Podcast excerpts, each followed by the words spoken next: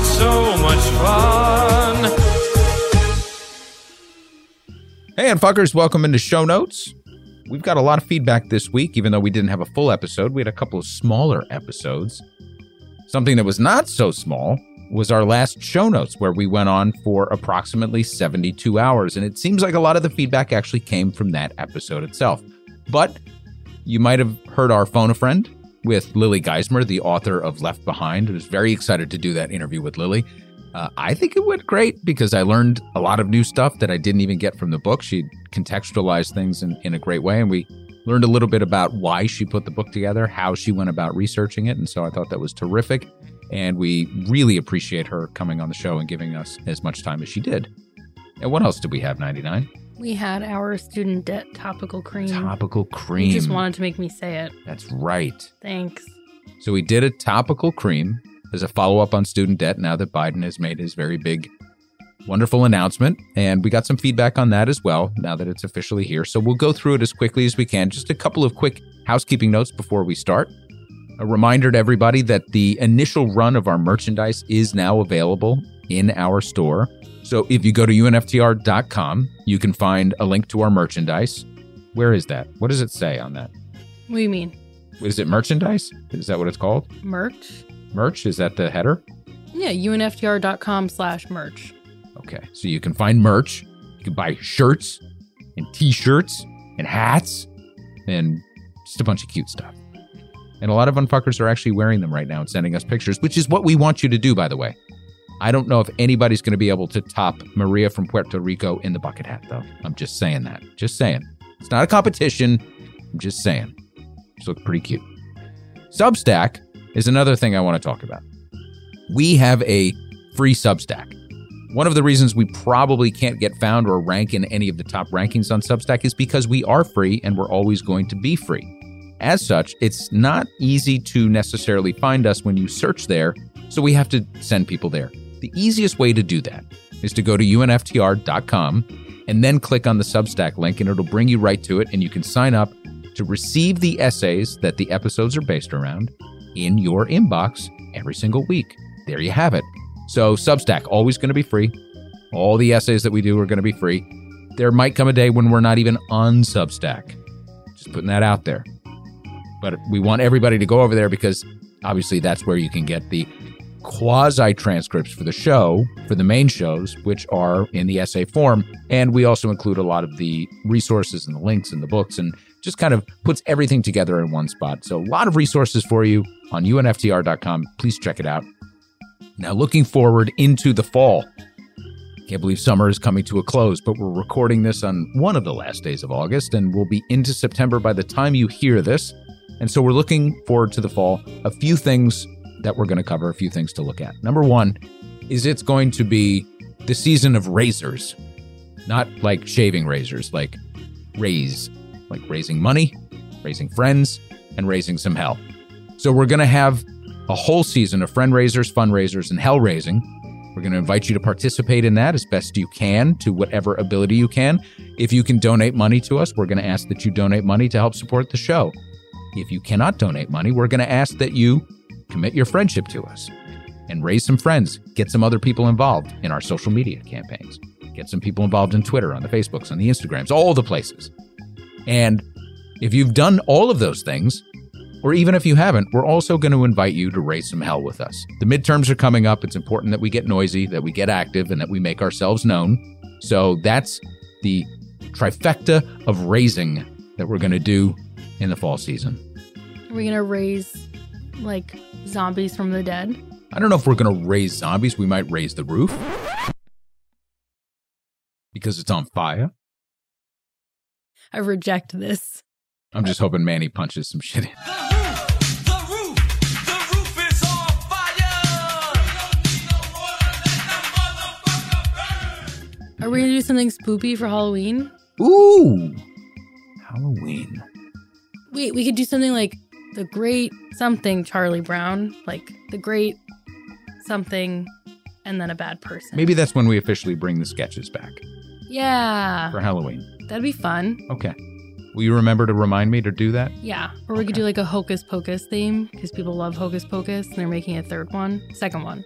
That movie with Bette Midler? Yeah. Except I think she's a TERF now or something. People love that? Oh, yeah. It's a big thing. Is it? I think it happened when the nostalgia bug like spread everywhere. Uh huh. This is my theory on nostalgia. Everything is so bad. Yeah. I don't think that I think this is a shared theory. It's not like I've been hypothesizing, I but see. Everything is so bad that everyone just wants simpler times than their childhood. So things from our childhood are now like hyper in the zeitgeist. So people love Hocus Pocus Okay. enough that they're making a second one. Okay. It's kind of a weird movie. Have you ever seen it? No. It's about like these witches who sacrifice a boy virgin or something, and then he's a cat. I don't know. okay. Yeah. And it's got Sarah Jessica Parker. Not a good actor. Okay. Sorry. I mean, Okay. I don't know. That's like seems like a bold statement. I know her and Matthew are the toast of the town in New Yeah. York. Well, Matthew also, you know, he killed that person that time. He didn't mean it. Yeah, I mean, he did it. It's a terrible thing to bring up. Well, I, It's what, like bad actor, murderer. Like, I why mean, would you? I isn't mean, that what you? Like I said, they're the toast of the town. I thought we were raising hell. Isn't this what it's about? That's. You're right. There we go. Totally on brand. Thank you for All me, especially.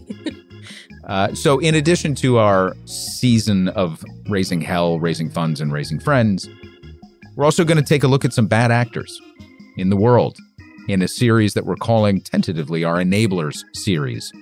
And we're going to knock out a couple of episodes looking outside of ourselves, kind of. So, looking at other countries, looking at some other experiences, and some, I think, large misunderstandings about the political and economic nature of a couple of countries that wind up blowing back on us because our perception of them is such that it's used in particularly conservative circles to demonstrate the bad of the world as opposed to looking at some of the good things that happen there. We tend to demonize certain parts of the world to say oh let's not become them. So that might give you a hint as to who we're going to look at. Hear me out. sure Bad actors, hmm bad apples, bobbing for bad apples. Halloween. bobbing for bad apples just plunk our heads into a bucket and pick a bunch of cops out Well, I didn't say that. You said that. You're right. Uh, we're also going to take a look at the FCC. This is a long-standing request, particularly from Knudsen, but a bunch of others along the way, and that'll allow us to pull in some prior threads like Telecom 96 and the elimination of the Fairness Doctrine under Reagan. So you had Reagan with the Fairness Doctrine, you had Clinton with Telecom 96 and the deregulation of the telecommunications industry, and those two things, how they impacted us, and how things like net neutrality continue to haunt the way that we consume information in this country. I forgot about net neutrality until recently. That's a big one. Because remember, it was like, if net neutrality ends, we'll never have freedom again. And then everything stayed the same as far as I can tell. Yeah. Like, I'm sure things are happening behind the scenes, but I wasn't personally affected. Or were you? Did net neutrality cause my depression? Maybe. Contributed to it. Okay. I- Maybe I'm excited to, to it. find out along alongside all the unfuckers. Okay. And then we're going to do some economic deep dives as we head into kind of a global recovery of the supply chain, try to make sense of some of the persistent elements of inflation, and evaluate what other parts of the world are doing to grow their economies against an increasingly dire climate situation. So we've got a lot to unpack going forward, and I'm excited to get to it. But for today, we're still combing through a ton of feedback on our healthcare episode, but maybe more so from show notes where 99 and I had some freeform discussions, we'll call it, on pharma and vaccine and natural medicine and all that. So we have lots to get to, and most of it pretty angry with me, and I'll take it. So let's get into it. We'll start with emails. We've got Christine G kicking it off with Love your podcast. Learning new info and the different perspectives offered is always eye opening, often shocking. Regarding student debt, did you know that low income, need based scholarships are taxed? Yep. I couldn't afford to send my child to college, and based on their academic excellence, they were accepted into an elite private college in Boston that required living on campus for all four years. The scholarship money for room and board and non qualifying academic expenses were taxed. The past four years, we've paid taxes on 20 grand, and it came to about $4,000. Christine, I did not know that. Somehow I missed that. And that is fucked. I don't know how else to put it. Well, it makes sense to me that if you actually got private funding from a for-profit company, that that would be a giveaway. The fact that it's not a, a complete below-the-line item and non-taxable, if it was uh, a federal loan, that to me is is kind of absurd and un- unreal. I'm going to say that it is the case. I'm going to look into it after this episode, uh, just to just to make sure that I've, I've got my ducks in a row there. But um, yet another thing in this entire mess that just doesn't make any sense. Goodness gracious. So let's get out of student debt and get into some of the healthcare emails. Yeah, so this first one is from Sam E, who we mentioned, I think, in show notes as well, who is one of the contributors to the original healthcare episode. Sammy, once again, has some great feedback from us. Some of it will make it into upcoming shows, but there's one area that we highlighted that speaks to the complexity of our systems we wanted to share, and it relates to outcomes. So, Sam said, Outcome measurements seem legitimate at face value. However, it holds the industry hostage for a few things outside of their control. If a patient with diabetes is being treated optimally at a clinic, but they live in a food desert, they cannot find the proper nutrition. Maybe they don't have a refrigerator at home to keep their insulin stored properly. Their A1C fails to improve, and a provider, let's say they serve a huge indigent population. The provider gets a terrible quote grade because of their quality measures. First, this means their reimbursement rates from the insurance company goes down. Eventually, it will likely mean they lose their job, and then a high probability that this community will be without any sort of facility for any kind of problem. I'm sure I don't have to draw the lines for you to understand that this undoubtedly happens more in poor, non white communities. Yeah, so like 99 said, Sam actually sent in a number of really important items that will make it into the episode coming up and then probably future episodes down the road.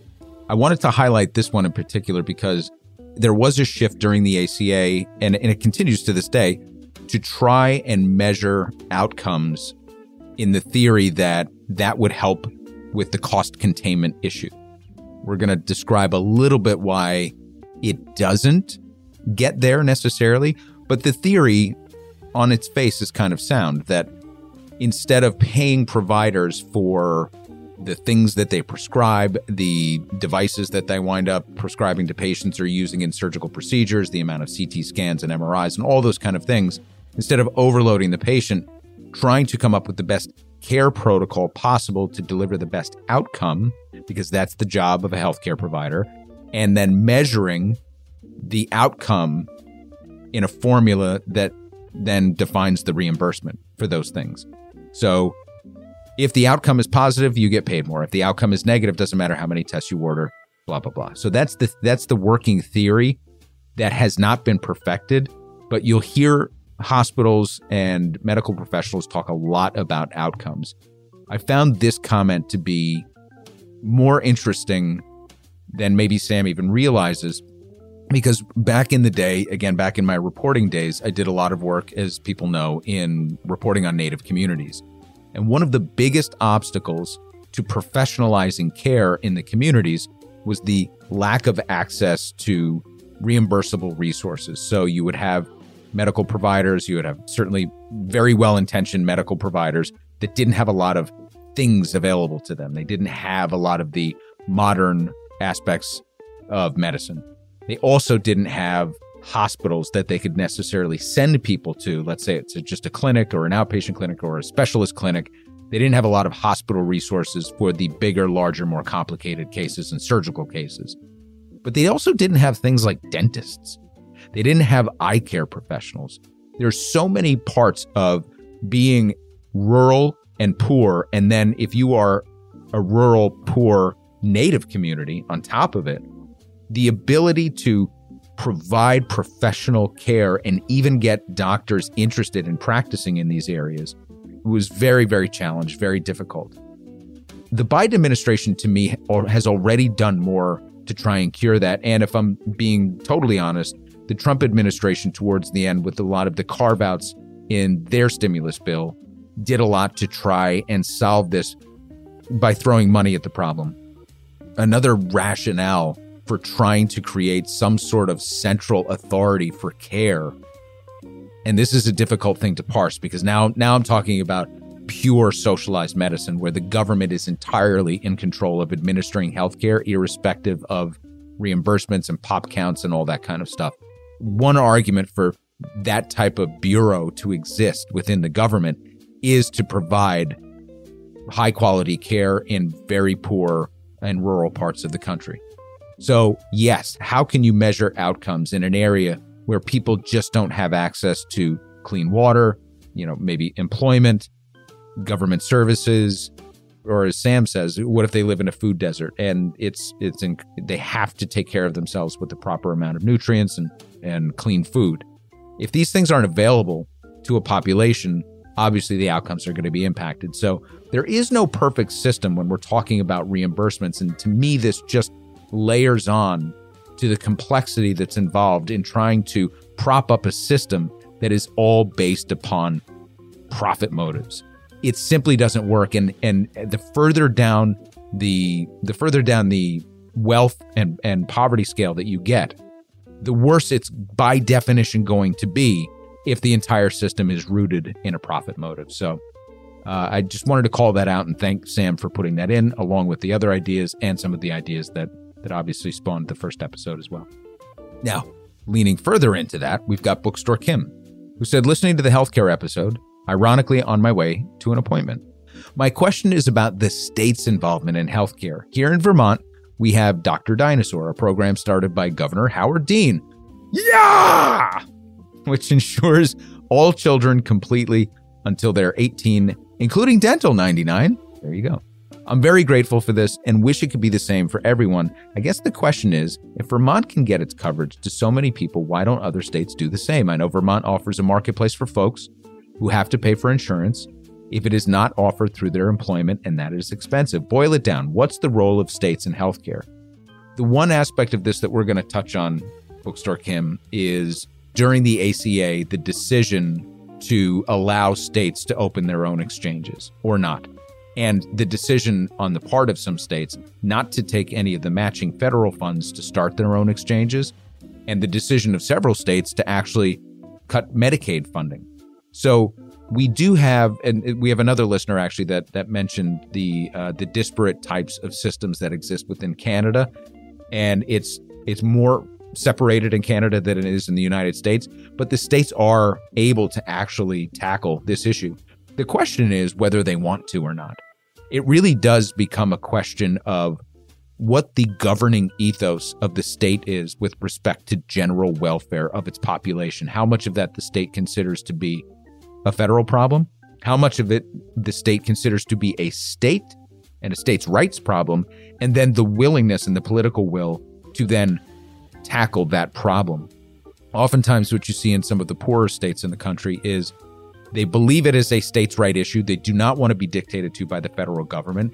And there is no political will to do anything that would ameliorate the general welfare of the population because they still operate under some sort of libertarian fantasy that uh, people can just take care of themselves. And if you have a problem, you just go to the doctor and pay for it. And sort of the Ron Paul imaginary system where we just go back to the way it was post-industrial revolution where uh, if you if you're sick you just go to a doctor. Maybe that doctor will make a house call and someday they'll get paid. And if you're on hard times the doctor will just forgive the bill and doctors didn't make enough money yada yada yada.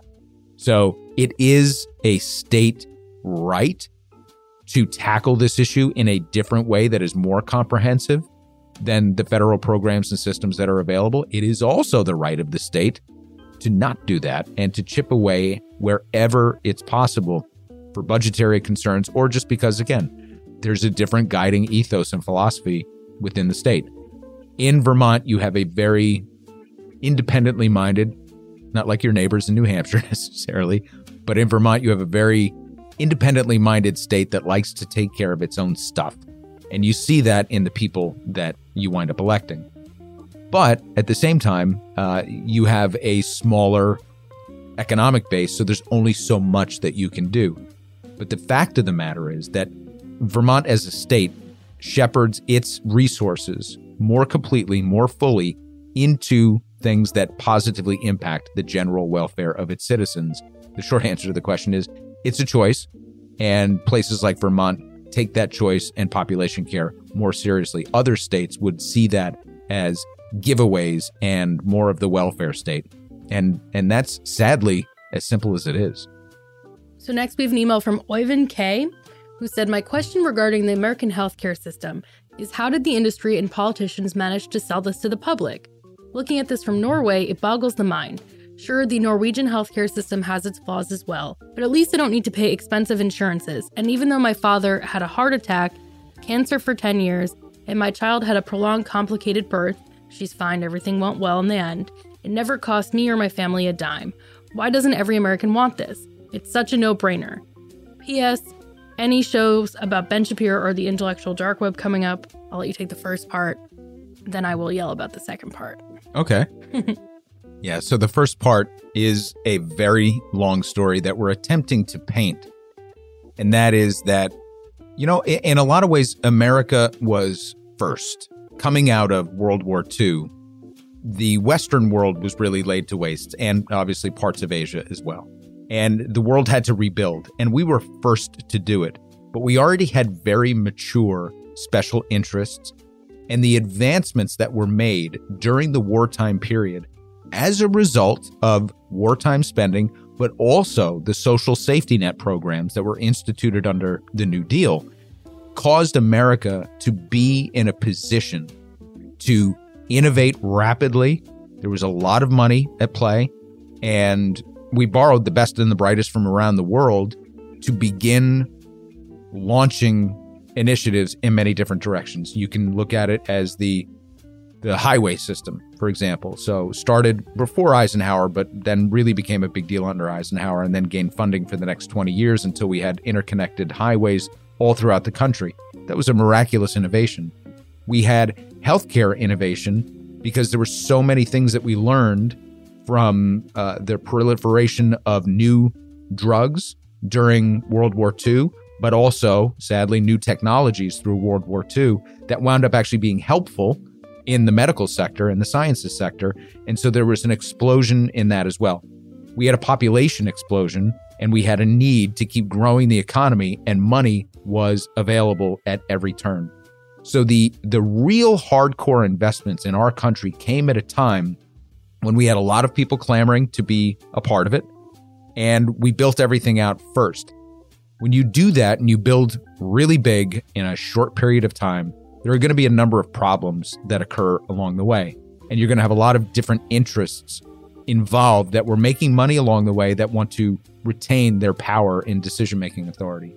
So you had doctors and the AMA set against the burgeoning insurance class, the employer class, the union class that was defending their health care primarily.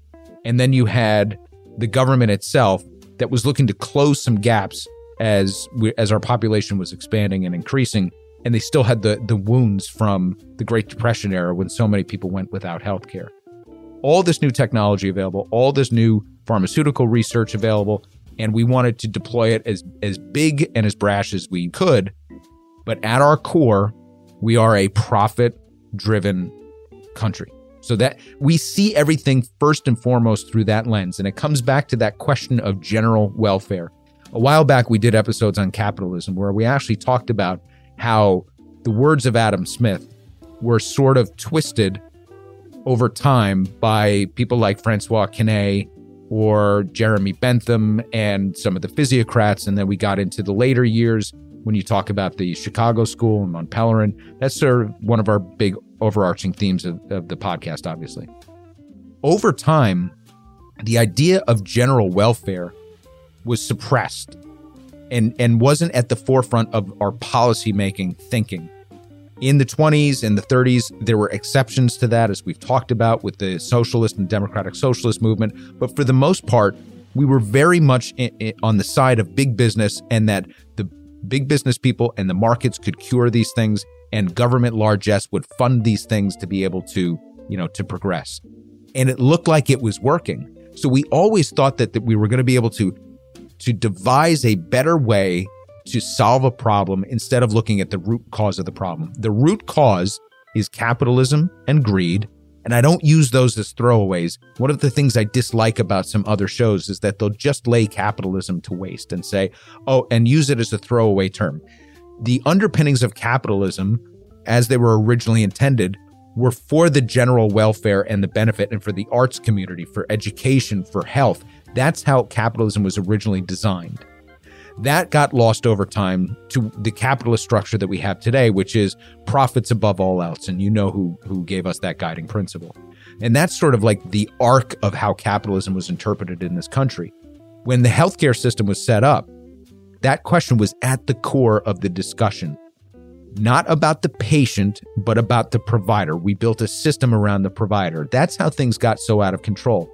It wasn't a question of selling it to the American public so much as it was a constant tension of how to allow corporations to make a profit, but still produce solid outcomes for the population. And again, for a while, it looked like it was working, just like everything else.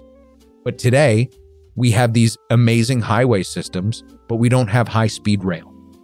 There are parts of sub Saharan Africa that have better connectivity and cell service than some of the rural parts of this country because they were able to invest in broadband from the start, whereas we were, you know, working on a an, on a very antiquated copper system and, and and structure of telecommunications and so on and so forth. So a lot of times when you're first, you look like the innovator, but it creates these entrenched problems over time that become more and more complicated to dig away at. So again, it wasn't a question of selling it to the American public.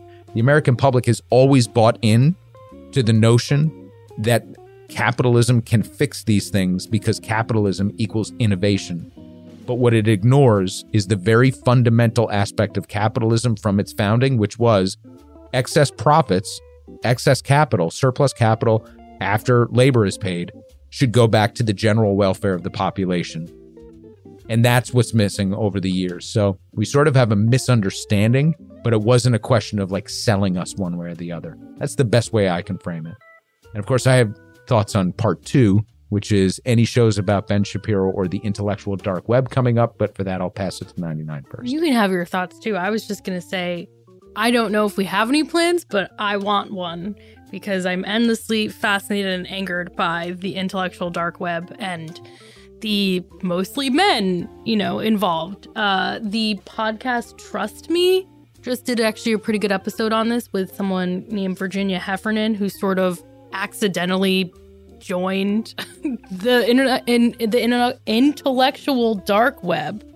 Apparently, I can't say that word because she signed up with this book publisher with all these connections to all the guys and Epstein and all this shit and hmm. like just a unraveling. So I'd listen to that if you're interested, but I want to do one. I know I know we talked about Shapiro in the past where you don't want to take him down specifically in a direct format because then he'd send his little trolls after us. But I think these other guys we could fuck with. Yeah, you know, my take on this all throughout has been I'm not looking to get unfuckers into a proxy war, nor am I interested in evaluating the veracity or the impact of the independent platform man, as we as we called them before. We can have takes on them. We can have takes on why people like this rise to prominence and are so effective at steering the public discourse.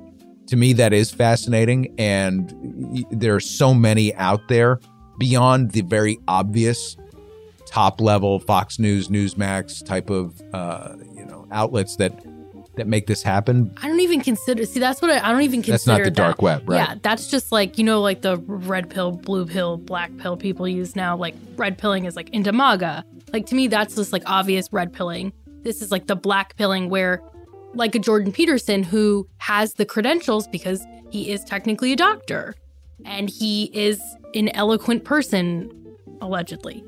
So it's more of this slow burn indoctrination where when you listen to a few, you're like, I can get behind this. And then all of yeah. a sudden it's like the eugenics come out or whatever. So I don't even, yeah, I would honestly, not that Prager is a little more obvious, but I would consider Prager like a total gateway to the intellectual dark web. Right. So if I was I was thinking about it in sort of like a tiered structure. So if at the top you've got the Fox Newses of the world, which are which are still going to predominantly an older audience, obviously.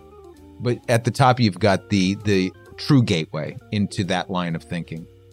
And then below that you've got the the Newsmaxes of the world that are that are pretty widely distributed at this point. Daily Wire is no longer part of the intellectual dark web. I think that what Ben has created is very much on the forefront of conservative political mainstream thought. That he went from the fringes and then by touring college campuses and really putting the work in. I mean, he's a young man, but the, the amount of work that he's put in over the past several years that at least he's been in my awareness has been remarkable. And he's built an organization from the ground up that is now teaching people from the top down. It's changing the language and it's bringing the language of that dark intellectual web closer to the mainstream for sure. And i think that he's done a brilliant job in in helping destroy our politics that way. And then you've got his sort of like i guess there are the the hangers on that are around that and and part of the network loosely associated with it that are also in some cases part of talk radio. AM talk radio is still a very big thing. So you've got people like Mark Levin that on, in any other circumstance, yes, he appears on Fox News, but it's his talk radio stuff that is, is I would consider part of the older person dark intellectual web it's really scary shit that, that he puts out there. Intellectual dark web. What did I say? Dark intellectual web. Intellectual dark web for old people, right? yeah, you're you're doing the old person version. I am. um, but then you've got younger people like like a Dave Rubin or a Michael Knowles or any number of these characters or Candace Owens that are contributing to that. But now we're more mainstream. What's concerning about it to me, and I don't know much about what it looks like in the deeper dark web, but I know it exists and it's out there. And that's where you get into a lot of the neo Nazi propaganda. That's where you get into a lot of the white nationalist stuff that happens in, in dark corners of the internet. So, in, in many ways, we're trying to set ourselves up as an antidote to that line of thinking by going back and providing some historical context around some very real political and economic circumstances in this country to explain how we got to where we are. I don't know whether it does our listeners a service to understand why you know Uncle Tony at Thanksgiving dinner got to where he is in life when he used to be a machinist in a union and vote Democrat his whole life. Is it useful to continue to explain Uncle Tony's trajectory by by blowing out the dark web and and it or do people really kind of understand that those people are on their own journey and we're not speaking to them? Like is the I guess my question 99 is like, is that really our job and where our time and resources are best put into use? I mean, I think what is our job is a bigger question in life because it's it's self-described. our job can be whatever we want it to be. I do think it's important because and this broadly goes to things like this like, you know, I've wanted to do the kind of QAnon indoctrination thing, which is similar but different. And I know that's not necessarily like your lane or your comfort zone, but I think it's important because a lot of what we talk about doesn't feel actionable because it's history. This is living history. It's been going on for a bit, but it's very prevalent and ripe right now. So, talking about it, explaining it, explaining how to combat it like later, we get to Jeremy's email, who is the one who wrote in last week about Jordan Peterson, uh, asking us to refute some claims, and we just sort of kind of we made fun of Jordan Peterson. We didn't really we we said we can't really do it because his claims are false, but we could have done a better job of actually walking through. So things like that, where the amount of men I'll encounter in my life who do, and women, that's you know I don't want to just say men, but like who do Rogan's not even in the dark web, but that type of thinking of, you know, the transphobia, this and that. And so I think it's important to talk about it, not all the time, but sometimes because there are lessons we can teach. Because if you have, you know, it all it takes, just like with the with the Prager, what was it? It takes 30 minutes to indoctrinate a conservative. Some of these videos, all it takes is one for to spark something and be like, I thought that, but I've never said it. And maybe if they had a conversation with us instead of them, we'd be able to walk walk through it and say, "Hey, actually, you know, it's kind of regressive thinking, maybe if you think about it this way, whatever. So if we're arming our listeners with the language and the understanding, because I don't think all of the people who follow these content creators, if for lack of a better word, I don't think they're all as hateful as some other constituencies. I don't think they're as hateful. I think it's like confusion and true, like planting these thoughts and ideas because their followers never have their own ideas. They're always regurgitations of them. Our listeners always have their own ideas. They don't just take what we say and, and, give it back, they put their own spin on it. I feel like, and obviously, again, being very, I'm generalizing, but I think that it would be easier to coax someone out of, let's say, the intellectual dark web following than like a QAnon. And if we can help people do that, just like we help them talk to a Trump supporter in an episode or, you know, something. It's so. interesting how these things, how they live along a spectrum. I remember when the Times came out with an explanation. They did like a, it was like a 10 part podcast series on QAnon and the origins of QAnon and how a lot of it started in the bro culture gaming community and, and shaming female gamers. And then some weird conspiracies that came along with that. Like you never really getting to the root of where some of this stuff is birthed is super fascinating to me, without a doubt.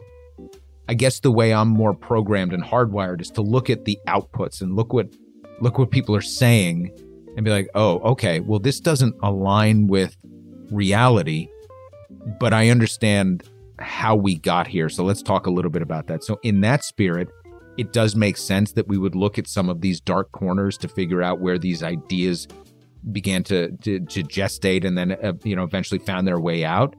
So to that extent, yes, part of it on my on my end is is a fear of of going down these rabbit holes because they're mentally taxing and extremely toxic. And if every single thing that you encounter as a student of history, as to somebody who understands uh, politics and economics in this country, when you go down these rabbit holes, I find them even more dispiriting because all of their foundational information is built upon lies. And so you keep unraveling lie after lie after lie. And it it's almost like in a debate, there's a technique, and Ben Shapiro is actually a master of this called Gish Gallop, where you just throw out seemingly related conclusions in rapid fire to a question where it may or may not relate to it. And then you find yourself in that debate trying to counter each one of those things. Meanwhile, losing your point, losing the sense of the question, and making you look extremely reactionary. It's an incredibly effective technique. It's it's what the Daily Wire is basically built upon. It's built around that type of discourse.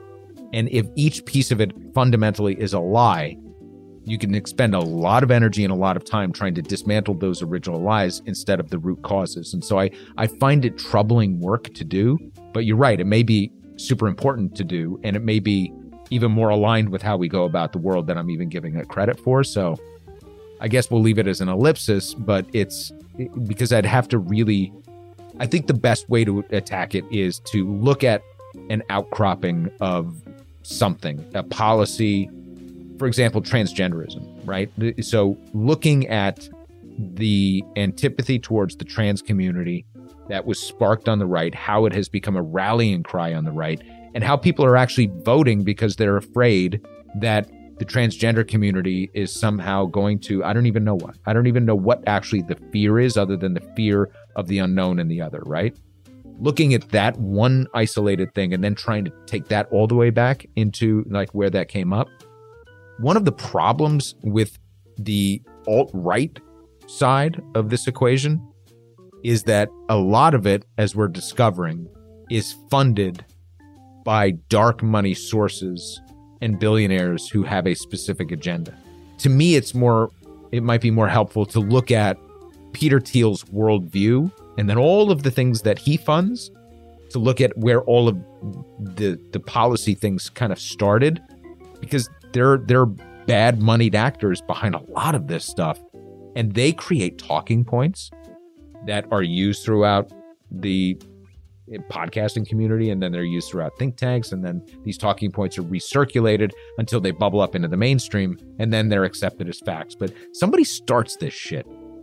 And i guess i'm as fascinated if not more fascinated with who the money people are that are actually paying all these people. It's very lucrative to be in the daily wire space and in their sort of subgenre in in the dark web. It's very lucrative because people pay them directly like directly. Like, so imagine George Soros was actually a liberal funder of stuff like this. I would have a direct pipeline through some shell company that George Soros set up who would be feeding money in my bank account to say stuff. But that doesn't happen on the left. It only happens on the right. And it's why you see people like Dave Rubin or people like who's that comedian that's uh, shifted to the to the right and claims he's not on the right. Jimmy Dore, right? Those people went there because they're getting paid a lot of fucking money to do what they do. And it's very hard for them to break off of that now. Yeah, but you're putting the max spin on it right now. You're putting the, like, I think most of our listeners, and I'm not saying that's not also important to understand, but I do think most of our listeners have a good understanding of like where the money's coming from in insofar as it's bad.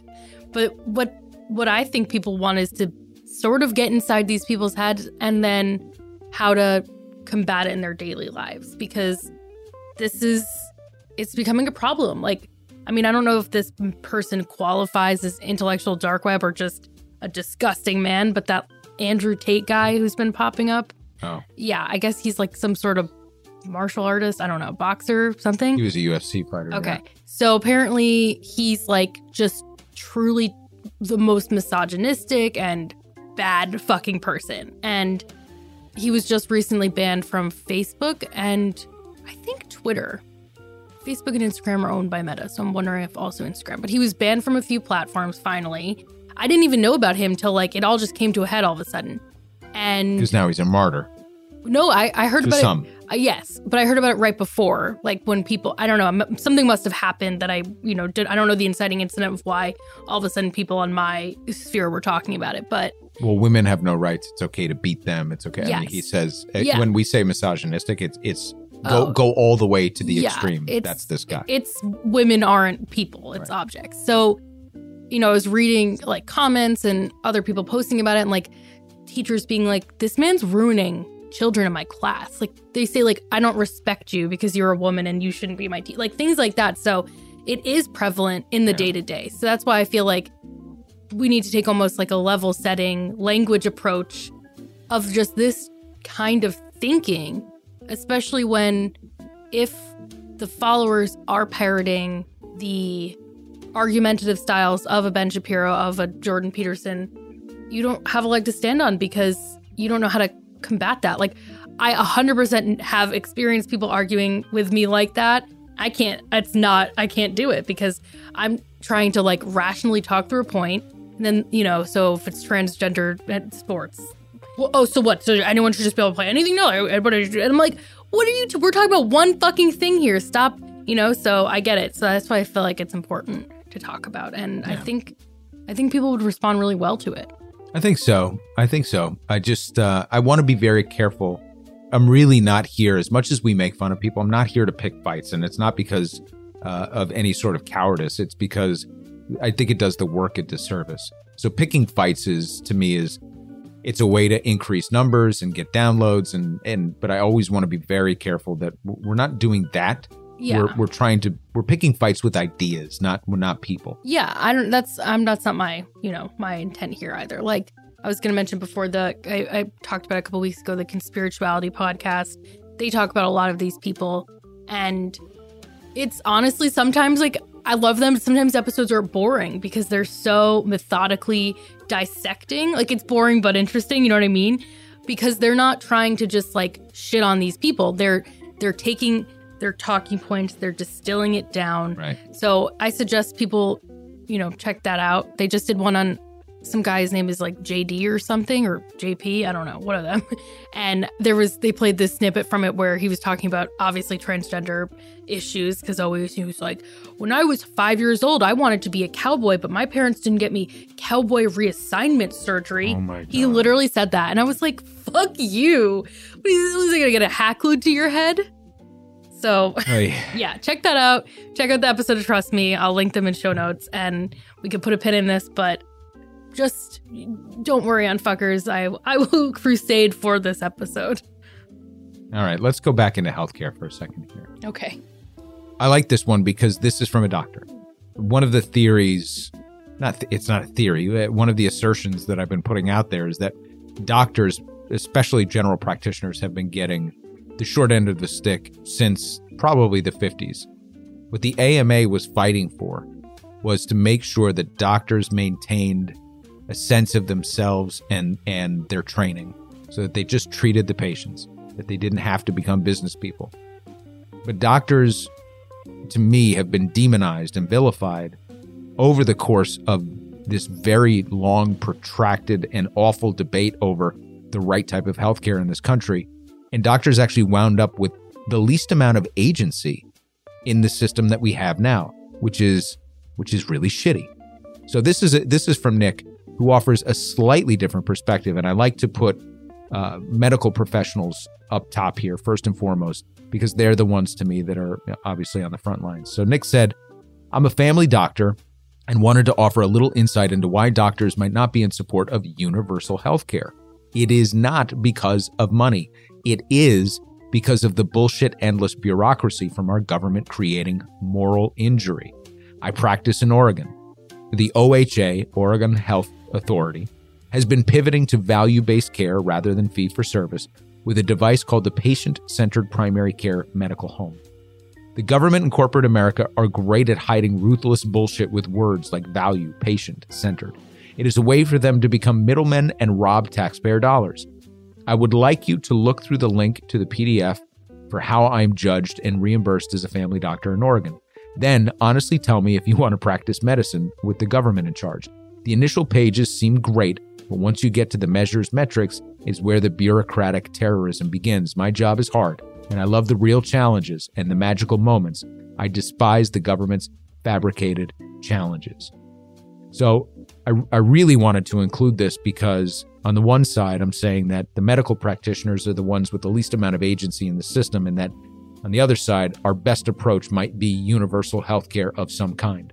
There are a couple of different types of universal healthcare, which we'll talk about in the subsequent episode. One is a universally provided healthcare system a la what the UK has. Another is universal coverage, which is more akin to what like Germany and France have. So we're gonna we're gonna parse those a little bit more, and I think it's important to add another layer of context to this. But what Nick is responding to here is, you know, hey, time out. You think that the insurance companies are creating a bureaucratic nightmare? Well, it's it's not. It's the government. So this is probably somebody who deals mostly with Medicare and Medicaid out in Oregon, or maybe the exchanges that are, have been set up by the government there. So there is no one size fits all approach to moving forward, and it's important to have medical professionals at the table discussing what is the best possible next step and for the outcome of patients. And I understand that these are buzzwords, Nick, but that really is ultimately how we're measured. What are the health outcomes of our patient population? And we have to really figure out what we want from this system and who should be designing it and authoring it. What I do know is that I will trust the government to come up with more positive health outcome metrics than private insurers and private companies and, and private systems and even healthcare systems that are supposedly nonprofit like hospitals. But there is a huge tension in there that the whole industry has to conform to the same protocols and and cost metrics. So whether it's the government or the insurance companies, the cost metrics are the same. It's just a question of the level of reimbursement that one or the other gives. So I'm not sure that this is a government problem as much as it is a systemic problem with the fact that we are trying to solve this with insurance companies and for profit hospitals and device manufacturers and pharmaceutical companies firmly at the table with probably a louder voice. So, my guess is that it's a lot of their inputs that are causing a lot of the confusion in the government, creating more bureaucratic nightmare, trying to maintain, I guess, their position at the table, even though they're being sort of shouted out of, of the room. So, very complex. I appreciate Nick sending this in because it gives us a, a little bit of a different take on what physicians go through. So now we're going to hear from an Uncanucker, Richard M., who said, I just listened to the US healthcare episode, and although I agree with everything you said about the US system, you did mention the Canadian system a few times, and I just wanted to say a couple things about that. One, Canada doesn't have a healthcare system, every province has its own. Secondly, although I only have the experience to speak on the Ontario system, is a common complaint of many people that the system is ineffective, and in fact, many Canadians that live near major cities like Detroit, Seattle, or New York City will go over the border to get healthcare because, in my experience, I've had to wait five hours in the ER for a broken jaw. Yeah, so thank you, Richard, for sending that in. It is true that wait times are longer in Canada. It is also true that they do not have the volume of sophisticated scans and, and devices and equipment that we have here in the United States. Part of the reason that our distribution of healthcare per capita is so much more expensive than the rest of the world is because we have just so much expensive technology available in predominantly you know urban parts of the country or, or high population counts but yes, it is it is very true that we are overloaded with things. So you can wait several months for a CT scan or a follow up visit or anything that is deemed non life threatening or, or not essential in Canada. And in terms of surgeries, what I will say is there's a lot of research out there that demonstrates that Canadians will cross the border for elective surgeries and uh, that they'll pay out of pocket for rather than wait the long lines. But when it comes down to critical care, they'll stay within the systems. And that holds true for a lot of people on the border. I'm not saying it doesn't happen, but the numbers are very, very small. So you don't have people going from Windsor to Detroit all the time or going from uh, Toronto to Buffalo to get services for any sort of critical or chronic care as much as you do maybe for some elective surgeries where they simply don't want to wait and also have the means to to pay for that. So uh, we're gonna dip into that a little bit. Full disclosure, Richard and others that are curious about benchmarking the US against global systems. We're going to talk a little bit about it, but we're not going to do a super deep dive into it. We're just going to talk about generally the different types of care distribution models and reimbursement models that exist some of the upsides, some of the downsides of that, because again, there is no perfect system. There are systems that are much more popular and much more highly rated than what we have in the United States. But I would go back to an earlier comment. I, I don't think that we can look at the A outcomes from the World Health Organization or the results of satisfaction surveys as a one to one relationship necessarily, because there will always be other circumstances, cultural circumstances, certainly political and economic circumstances, but also health, general health, welfare, access to clean food circumstances, clean water. There are other things that contribute to the health and well-being of a population other than just what is the outcome of critical care within inside the system and whether or not you have to file for bankruptcy because of it. So uh, we'll, try to contextualize that as much as possible. But it is important to know that our system is different than Canada's system, different than Europe's system, different than what you might get in in Asian countries. But everybody pays less per person. And most countries, industrialized countries, still have better outcomes. So it's funny because it this does go back to the doctors. Doctors are trained with presumably the the best research. They're trained with the best, you know, they're they're trained to do the best that they can for the patient with the available resources and and information and knowledge that they have and access to the, the things to treat them. But we have a system that doesn't allow them to necessarily get from here to there and get paid. So it's funny that like somebody in in Canada, a doctor might look at it and say, you you know, based on all of these inputs, you don't need an MRI. Whereas you can bet that in the American system, if that person has great insurance, they're going to get an MRI because that's how the doctor can make money, but also avoid uh, malpractice litigation, right?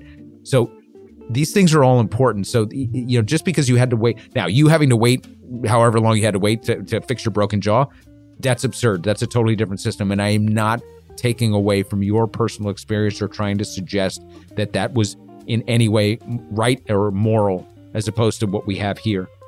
The difference might be though that here you might have left with a you know a, a $7200 bill that you weren't able to pay and if you went to court to try and get that down the court would probably side on the insurer and you'd have to pay it so again nuanced a lot of different contexts we have to look at but i appreciate you putting that in because we need context from unfuckers that's a call out, by the way, for down under fuckers and Kiwi fuckers, all the way to our our Euro fuckers. Send us in your personal experiences as well, so that you can help us contextualize. Are you from Norway and mystified at how fucking bad our system is? Are you from Canada and like I'd go across the border all day, every day? Are you from the UK where you're like, I don't love our healthcare system because it invites uh, too many immigrants to the country because as soon as you establish residency in this country, you're able to get it. So our doctors are overworked. I mean, anything that you, any anecdote that you want to send in, I'd love to hear it. So on that note, we get to Darling Mickey. Hey, what's up, Darling Mickey? I was listening to show notes and the plant based diet portion. So my question to specifically 99 is how does someone who eats low carb, high protein do this? I lost 65 pounds and have kept 50 of it off for five years by eating low carb. Whenever I see meat alternatives in the grocery store, the carb number is off the charts. How would someone do this eating this way? Plus, like 99 mentioned, I'm allergic to a lot of fruits and vegetables unless you cook them to almost nothing. That's a good question. Well, I'll preface this by saying I'm not a dietitian nor an expert, nor do I eat low carb by any measure. I just kind of eat what I want. Is that a, is that bad? No, that's that's that's how I live my life.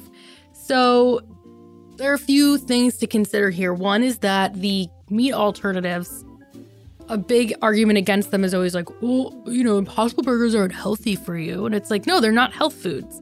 They're created as an alternative to hamburgers, to beef, for people who like that and, you know, to be better for the environment and all those things. So the pre made, you know, the pre-made meat alternatives like the Beyond Meat, like the Impossible Burgers, like the Boca Burgers, the Dr. Praeger's, the Morningstar, like we can go on and on. Those aren't necessarily going to be the option. But if you go to things like tofu, like tempeh, like seitan, like avocado, the good natural fat, beans, chickpeas, that's kind of how you do it. And then the non starchy vegetables if you can. So those are the options. It's definitely a more limiting thing. I mean, every, you know, dieting isn't, I don't love the word diet because I think it puts this in your head of, makes it restrictive. So, like, if you just eat a lifestyle, like, it's not, I'm not on a vegan diet, I'm just vegan, it's a vegan lifestyle. So, like I said, I eat what I want if it's vegan. I'm not worried. You know, I probably eat too much vegan junk food than I should. But when you're restricting, you're naturally going to be more restricting more things if you wanted to be plant based and low carb and you have allergies. So, you know, that kind of seems like it might be really tough. If it's something that you feel passionate about, sure, try it out for, you know, a week, try it out one day a week. But like I was saying, there are people and we said this in our in our veganism episode like there are people who can't live a plant-based lifestyle and that's okay. No one's mad at you as long as you try to make good decisions with the companies you buy from and support and other aspects of your life. Like, that's okay. If you have a lot of dietary restrictions, continue what you're doing if it works for you. Do you agree? I would agree. I have nothing to add other than I would just add a little bit of Irish whiskey at the end of the night. sure. Does that have carbs in it? Don't know. okay. Don't know if that's a consideration. I'll check the label tonight. Okay, perfect. Okay. But yeah, so Darling Mickey, if you Google, I did it while while we were sitting here, low carb, high protein vegan diet. There's there's stuff out there. Again, you're definitely gonna go down a little bit of a a fitness diet influency rabbit hole with those types of search terms. So if that's triggering to you, you know, people with history of eating disorders or disordered eating, just search with caution, I would say. It's a, it's a slippery slope when you get into diet diet talk. And that's why I've been like super into maintenance phase and the podcast I recommended. And we had a we had an email last week or this week Was from that ma- maintenance phase? yeah, what am I saying? Maintenance? No, I was trying to make sure I understood what you Oh. were saying. Okay, so it's mumbling. Maintenance phase is the name of the show. Yeah. Okay. So I mentioned it last week, weren't you listening? Yes, I didn't remember Okay. the name of it. Um, I had a conversation with an unfucker who wrote in who I think misinterpreted, or I might have missaid it because I haven't had a chance to listen back to what we were talking about. Um, we might have used the term obesity epidemic, which, you know, like there's a lot of, I don't, it's a point of contention because is it an epidemic? Is it the way we're looking at things? So, you know, right now I'm, I'm trying to be really sensitive to that type of, especially as we go down the healthcare route. And it just happened to coincide that I started this podcast and like really have been binge listening. So yeah, I'm just trying to be sensitive to to the language because America has such a focus on diet culture, on body image, on losing weight and being thin and all this stuff and being fit. And you know, it's like it's like a part of our daily lives. In where in other countries it's not as prevalent. So even just talking about it casually could be triggering to some people. Well, so I mean, a plus size model caused Jordan Peterson to leave Twitter. I mean, that was the real tragedy of the whole thing is we were robbed of Jordan Peterson's voice because they decided to put a plus size model on the cover of a magazine. even who's barely plus size, you know. That's plus size models are like fourth. so it's so fucked up, you know. So so yeah, that- that's what you know. All that to say, I'm trying to be sensitive to it, and I understand that it's like super nuanced and complex. And like again, not a dietitian. In no way am I a historian of these things, but um, I'm really interested in them as a vegan, as a woman, as an American. All of these things, you know, things that affect me every day. Of we look at our celebrity culture and you know i still get i still feel shitty sometimes when i see like really skinny celebrities and i'm like fuck and then i'm like all right gotta dial that back you know it's hard it's it's so it's so in- indoctrinated into us Yeah, I mean, listen, I'm built like Brad Pitt in Fight Club, so it's hard for me to comment on it. I mean, I'm shredded. I'm sh- I have an eight pack. he didn't exist technically so did you mean like Meat Loaf in fight club yes, maybe. uh, that's the number one request that trainers get from from guys. They're like, "All right, so what are you shooting for?" They're like, "Uh, you know, Brad Pitt Fight Club." He's like, "Cool, cool. It's never gonna happen." is that still true Yeah. how many trainers do you know enough? really Yeah. interesting Yeah. i don't believe you Okay, let me see the list okay. Okay, so here we go. Let's Are get you- into some you- shit now. Okay, so here's the context of the next few emails. We had that we had a long spirited conversation about vaccines and it started because someone wrote in that we were saying, you know, maybe stop saying you're anti-vax like he compared it to the Seinfeld episode where being like, I have a gay friend, not that it's a bad thing. And I was like, "Mm, not comparable. Gay people and anti-vax people are not the same. Okay, so we had this conversation. Max gave his thoughts on some things, and I gave my thoughts on some things, and then people gave us their thoughts on some things. So Yes, here we did. go with the first one from our friend Asoke. Asoke said, actually, let's do the let's jump around and let's do the second part first, and then we can get in because Asoke made a point about uh, student debt and then the Facebook group. Mhm. So, the bottom of Asoke's email said, Super excited about Biden's plan. I don't have college debt, but this is huge for my friends and family. I want to dislike him so badly, but he has these moments where he does good things. So frustrating. But this was necessary, and I'm glad he did it. And then also want to shout out the UNFTR Facebook group. It's very welcoming and a nice space to connect. Thank you to Knuds and for all of that, and all hail Nettie McGee. So She's the best. I know. Now jumping to the top, where And that Facebook group is growing really nicely, by the way. I think there's almost 500 members at this point, uh, which is pretty cool. And uh, if you're interested in joining the group to meet a lot of the other unfuckers that we talk about every single week, you can go to Unfuckers et al. on Facebook and uh, join up, and you will be greeted by a message from Bob Knutson, who's uh, right now, by the way, working through some shit as the his state is uh, trying to privatize his job. And a number of unfuckers are out there writing some letters, and I would encourage you to as well. You can find information about that on the uh, Unfucker Facebook group to stop this privatization scam at uh, Dobbs University. Very, very frustrating. And we're with you, Knudsen. Yeah.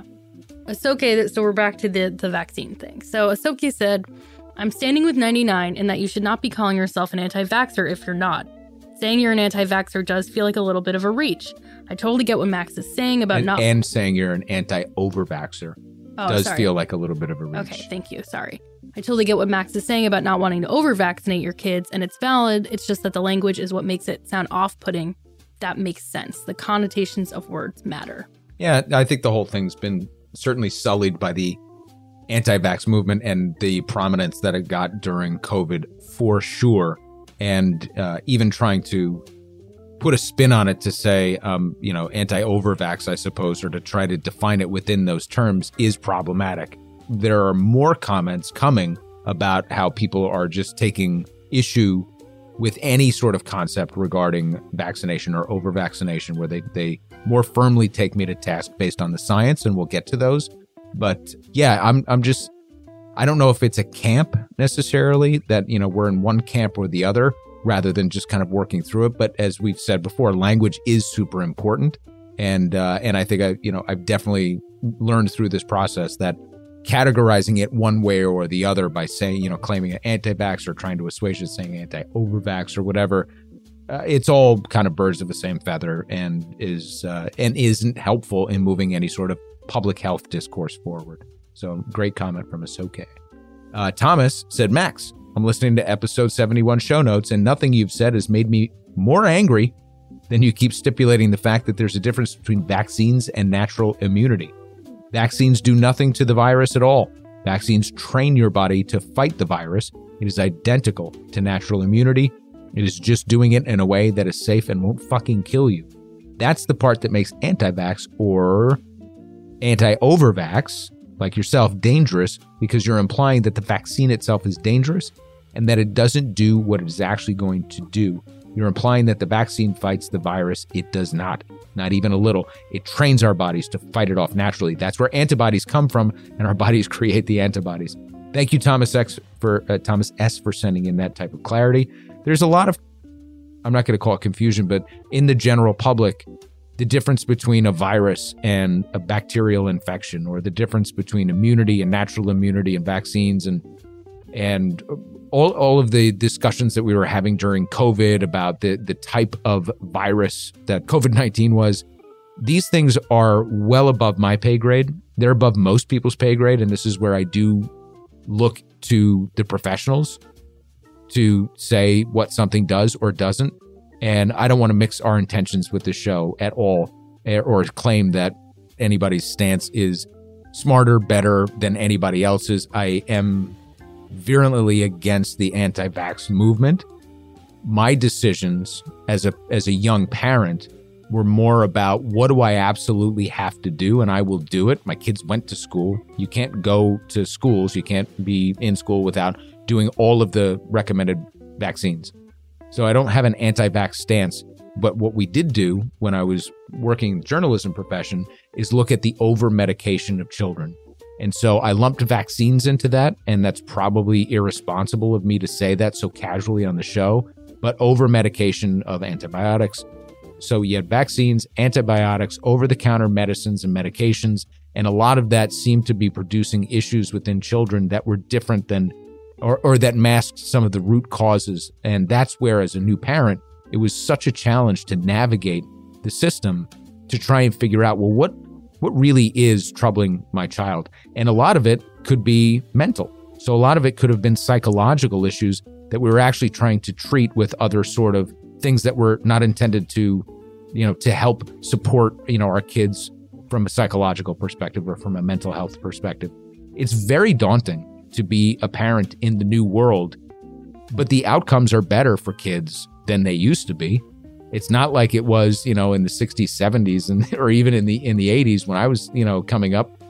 So, do we have more incidents of, of, of autism and and asthma and allergies and some some crazy stuff today that didn't exist when when we were kids?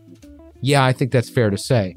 But did kids have different and worse health issues back then than we do today? And are we able to actually do we have more resources to build natural, you know, things for for for children today? And and make them healthier and and more, you know, medical interventions to to help them live better, more productive, healthier lives? Yes. It's always a balance and it's a question of it's a question of what you're presented with, where you live, and listen, I'll go back to an answer that we got from a pediatrician when we were asking about root causes of autism. So we were doing a series on one in nine. Why why had the documented rates of kids that were diagnosed as on the spectrum increased to one in nine at the time? And there was some wisdom out there that said it was because we're keeping track of it more and that these things always existed. And that was sort of one camp.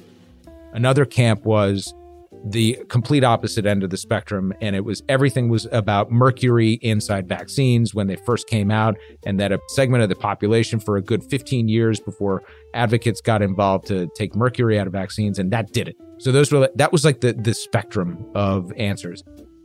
And then when we posed the question after we'd done all of these articles and research, and we said to a pediatrician, when we look at rates of autism or we look at high rates of cancer in the area of New York that we lived in, or we look at the, is it there's more toxic chemicals in our landfills and uh, in our water supply? Is it high tension, living near high tension wires? Is it overpopulation? Is it the fact so things spread more easily? Is it that we've got uh, so many more vaccinations now? Is it that we've got antibiotics being used at much earlier ages? Is it that we're giving the different types of medic- medicines to kids or having people who aren't pharmacologists theoretically prescribe, like force doctors to prescribe medicines to children? Is it that there the air quality is worse than it used to be? Is it and we went through this litany of things that we had heard through the research, and the pediatrician looked at us and he said, Yeah, all of it.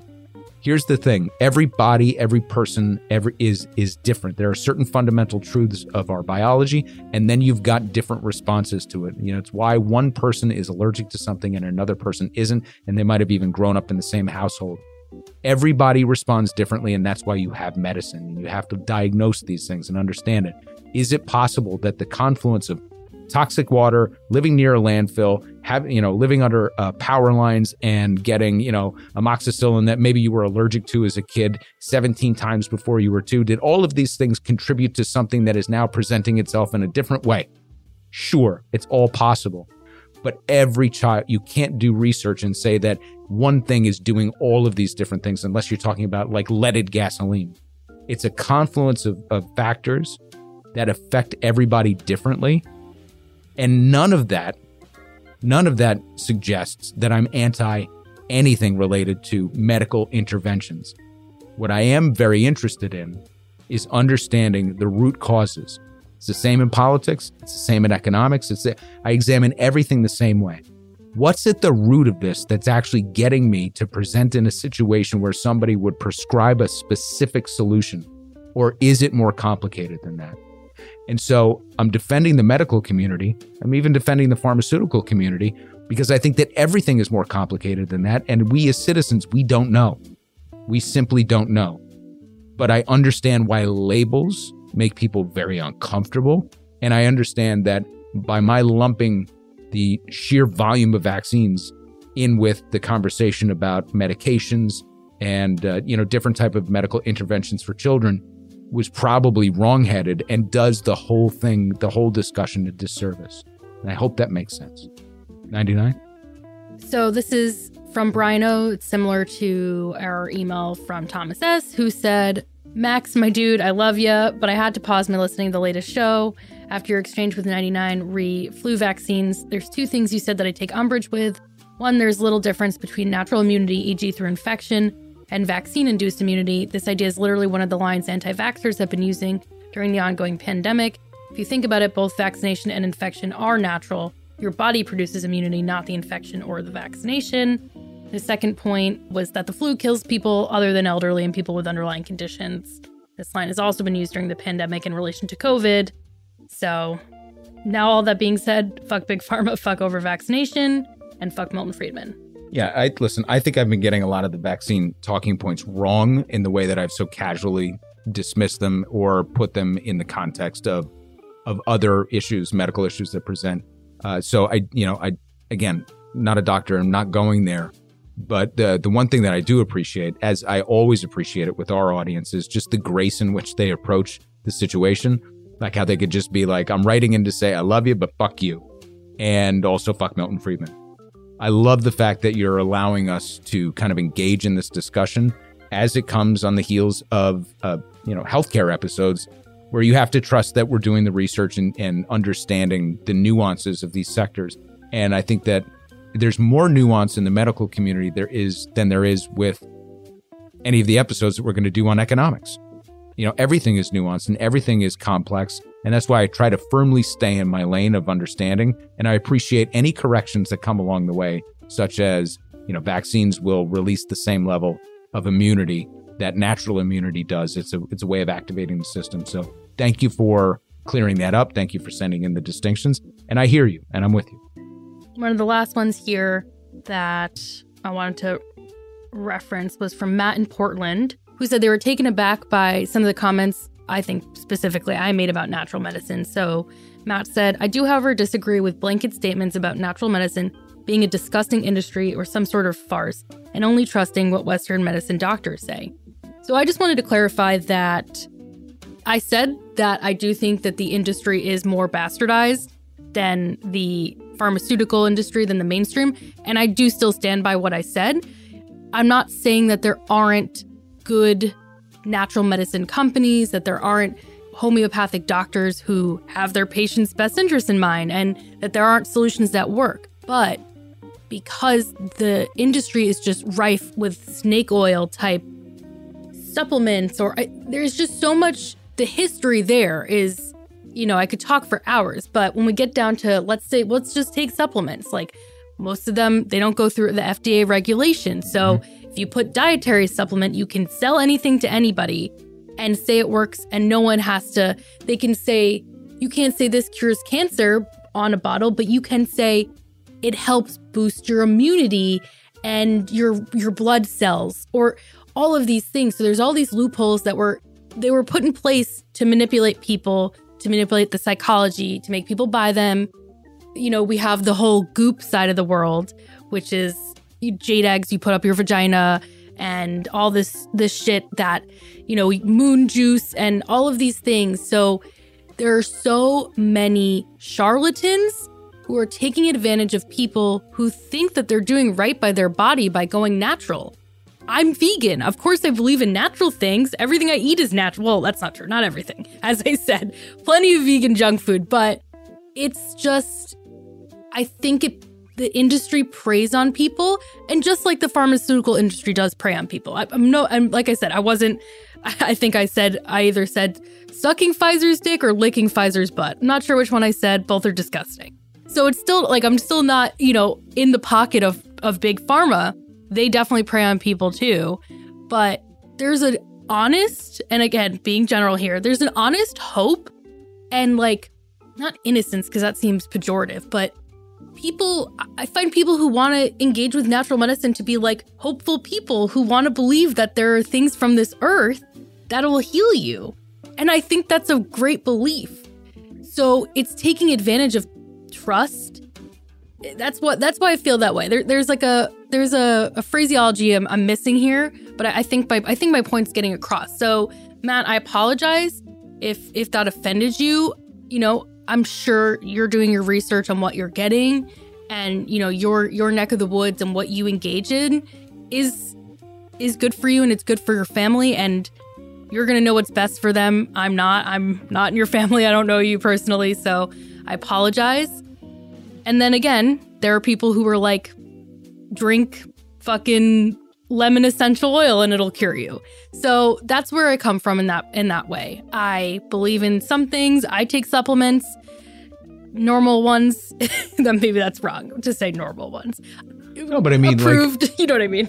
I think you can synthesize vitamin C and have it be good for you if you don't have access to fruit. Yeah. Or niacin can bring down blood pressure but make you flush. And that, yeah, like garlic's good for your gut or whatever. Yeah, like or apple cider cider vinegar and all these type of natural remedies that can help I think you know improve the the, systems in your body or what have you. And and again, as an element of, of health and maintenance, these are these are good positive things to do.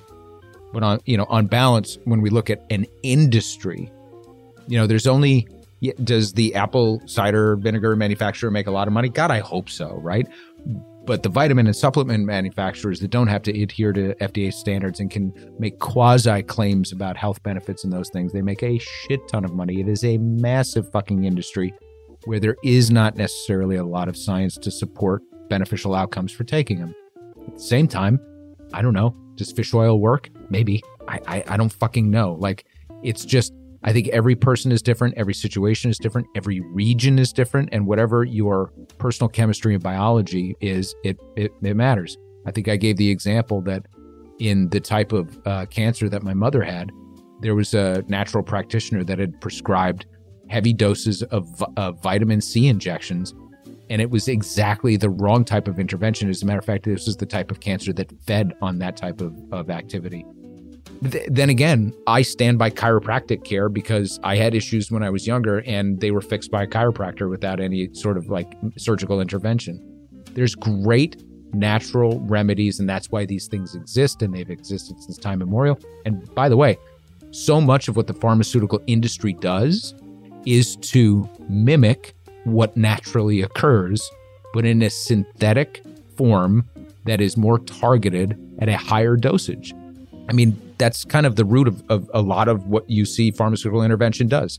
So, again, I think this is one of those topics healthcare, vaccinations, antibiotics, medical intervention of any kind is one of those type of topic, topics that is going to be pitched because Personal. everybody's experience is different.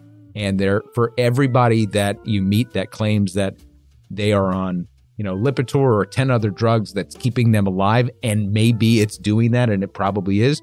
I can give you, you know, just as many people that are doing, you know, purely natural remedies and existing in a healthy life and going to a chiropractor once a week that are also living long. You don't know. Or there's that like every now and again, it's like this 99 year old woman drinks 12 Bud Lights a day.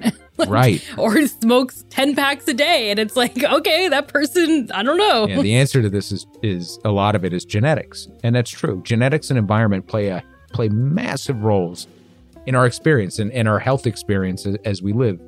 And all of these different type of interventions, whether natural or prescribed, will impact us differently depending on all those inputs. So, you know, I have to be careful of making blanket statements because I'm so cautious in as do you as the you know as representatives of the show. If we say something during show notes that is sounds like a blanket statement by all means call us out. I do feel like the different standard for when you're listening to us and you're listening to the show is to make sure that if you hear something that's a blanket statement that you take umbrage with during the real show that's sort of a different level. I love this exploration and talking points and having this type of dialogue. And I think that's why show notes has gained in popularity and we get so much feedback from it. Is because it's us unfiltered, unrestricted. But know that in the the core episodes, we're doing as much work and as much research that goes into every single statement that we make. But even there, there's probably nuance, there's probably other perspectives. And this is this is all complicated stuff. There are no absolutes in this life. There are no absolutes in the work that we do, but it's important to foster this dialogue. What I appreciate above all of it is that for as many people that told me to go fuck myself this week, and the one person that took issue with 99, because I know she's more popular on this show, is that everybody did it using our language, telling, you know, they said, go fuck yourself, and I love you. And I just love that about the show, and I appreciate that about Unfuckers. What if they say, I love you and go fuck yourself? All good. What does that mean though? It's all good. But they're ending on a negative. It's fine. Okay. It's fine. Order doesn't matter. Okay. Are we getting into some general feedback now? Yes, Is that these where are we some are? general emails. Okay, the first one comes from Paul C. I do have a suggestion if you're ever looking for new topics. Various countries come into the attention of media, both mainstream and independent, when something is calling attention to that country, but then we never hear much about how things turned out. The idea is to go back and revisit old news to let us know how things turned out. The example I have in mind is Venezuela, but Haiti also comes to mind. I love it, and I think that uh, I mentioned that up top. This is this is definitely a source of inspiration for me. to drill back into it. I I loved doing the episode on Cuba. I thought it was a really important one for us because of the proximity and because of how important the Cuban experience is to us nationally because there's so there's such a heavy influence of Cuban nationals in Florida that it, has carries serious weight in our electoral politics. Beyond that, it's just an interesting and fascinating story of our battle against one man who outlived like seven presidents and and all that stuff and how, you know, I think even in the debates for the last presidential election, Cuba and Castro came up. I mean, it's just it just never ends. I think Venezuela is very similar to that. Haiti is largely ignored. And we've done a couple of things touching on Haiti, by the way, Paul. If you want to go back and look at our uh, episodes on the Washington Consensus in particular, we did some work on how Haiti was treated. But Haiti deserves its own deep dive for a lot of different reasons. I'll just leave it at that. But thank you for the suggestion. And yes, the answer is yes, we will get into it. So this next one is from Leiden M, who said, I have an idea for an episode that I think might interest you. It may tie into your common topic of peak oil. What about car centric design and the unfucking of the car lobbyist, car manufacturing in the, in the US and Canada? This topic I find has been gaining a lot of traction, at least that I've seen online with public transit and the effects of urban sprawl. This could be a meaningful topic to unfuck for audiences. North America used to have a vast array of rail networks, interregional and intercity. Most major cities in the early 20th century had a very robust public transport network of electrified tram lines. Do you think that this would be a good episode to talk about? No, I think it would be a great episode to talk about. Oh, How about that? good one. Did you know there's a, a thing to go to what's that place? The island? The the thing in the air? Tram? Ferry? Nope. Over to Randall's Island? Yeah. Yeah. I had no idea it was there. Oh, I was honored. It's awful. It's fucking terrifying. My roommate wants to go. She, every time she's like, I want to go on it. And I'm like, Don't. I don't want. I mean, I said, I've seen Spider Man. Yep. Remember when they get, is that Yep. where it takes place? Do you know? Oh, I don't know. Because in the first, the Tobey Maguire Spider Man, they get stuck up in those cars.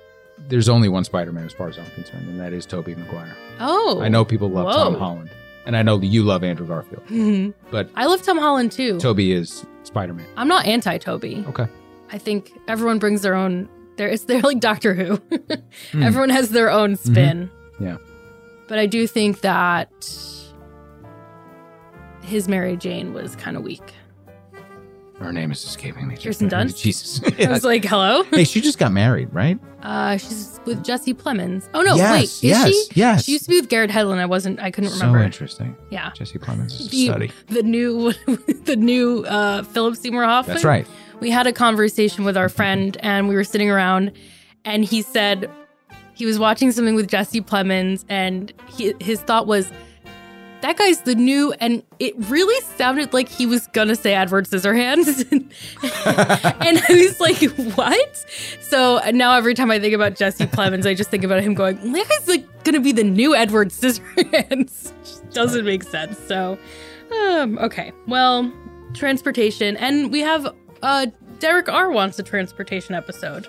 Then you shall have it. Yeah, both of them. We'll have to get them together. They can nerd out about transportation. Okay. Was this me?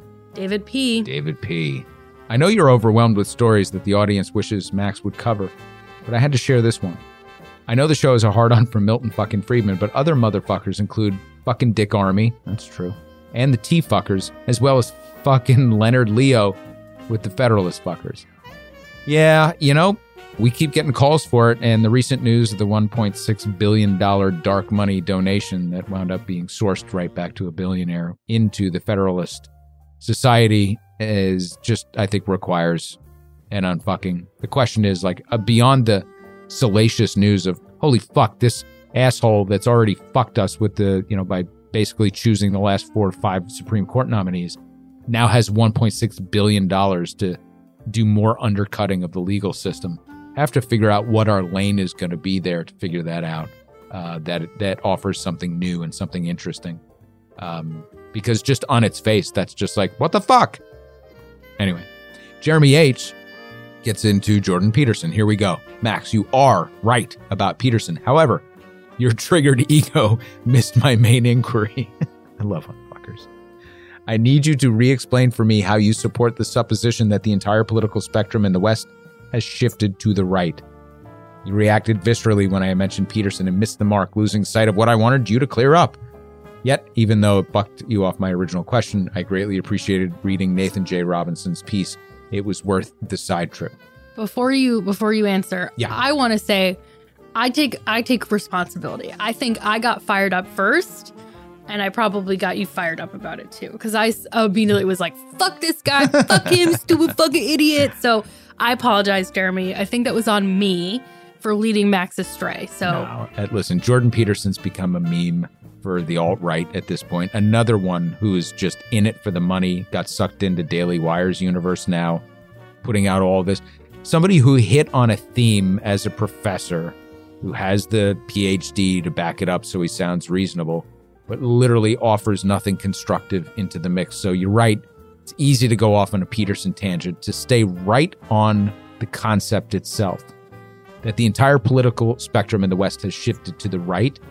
I can't give you a short answer, but I would offer you the entire back catalog of UNFTR because I think what we're trying to show and to demonstrate here, or what's emerging, and I and I it obviously that's a kind of a throwaway statement that sounds like I'm being sardonic, but I, I came into this with certain ideas and certain fundamental understandings of elements of our uh, economy and our politics that went off the rails and went and was sort of a, a response and a reaction to the liberalization of the New Deal and the Great Society.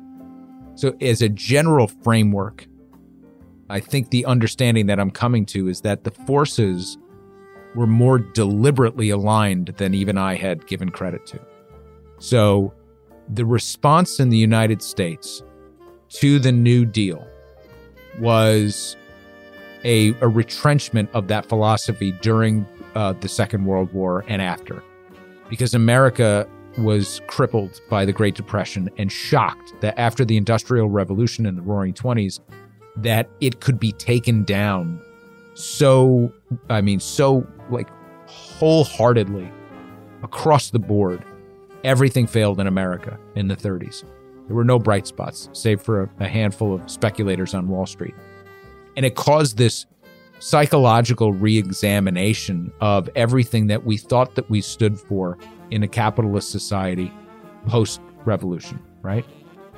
And we were looking at other actors across the pond that looked like maybe they were gaining momentum with a philosophy, and that scared the shit. And that was communism, honestly, and that scared the shit out of the entrenched powers that be that found themselves moneyed interest again after the war. And so I think modern American history and the shift to the right is we were going very hard to the left under FDR to to the point where we went to uncomfortable places for FDR himself. And then we came back to the right after the war because that's what war does. And perpetuating the wartime economy was incredibly important to not just the moneyed interest, but to the labor economy as well. We had to keep the engine rolling because those people had a memory of how hard it was during the Great Depression, during the 30s and the 40s. And then you come out of this and you see the mixing of the so anti-war sentiment, the Great Society, and and uh, the Civil Rights era also caused us to lurch back in response to the left.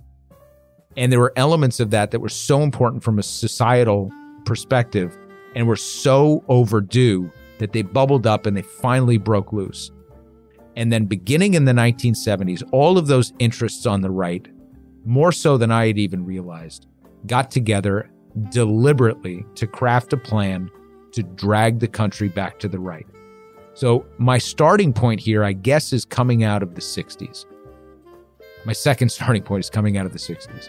Civil rights, voting rights, the liberalization of uh, the economy, at a, also at a point when we had very, our highest union membership in the in the nation's history, people doing well, and new people finally entering into the political system and the economy, and that was women and black people in this country.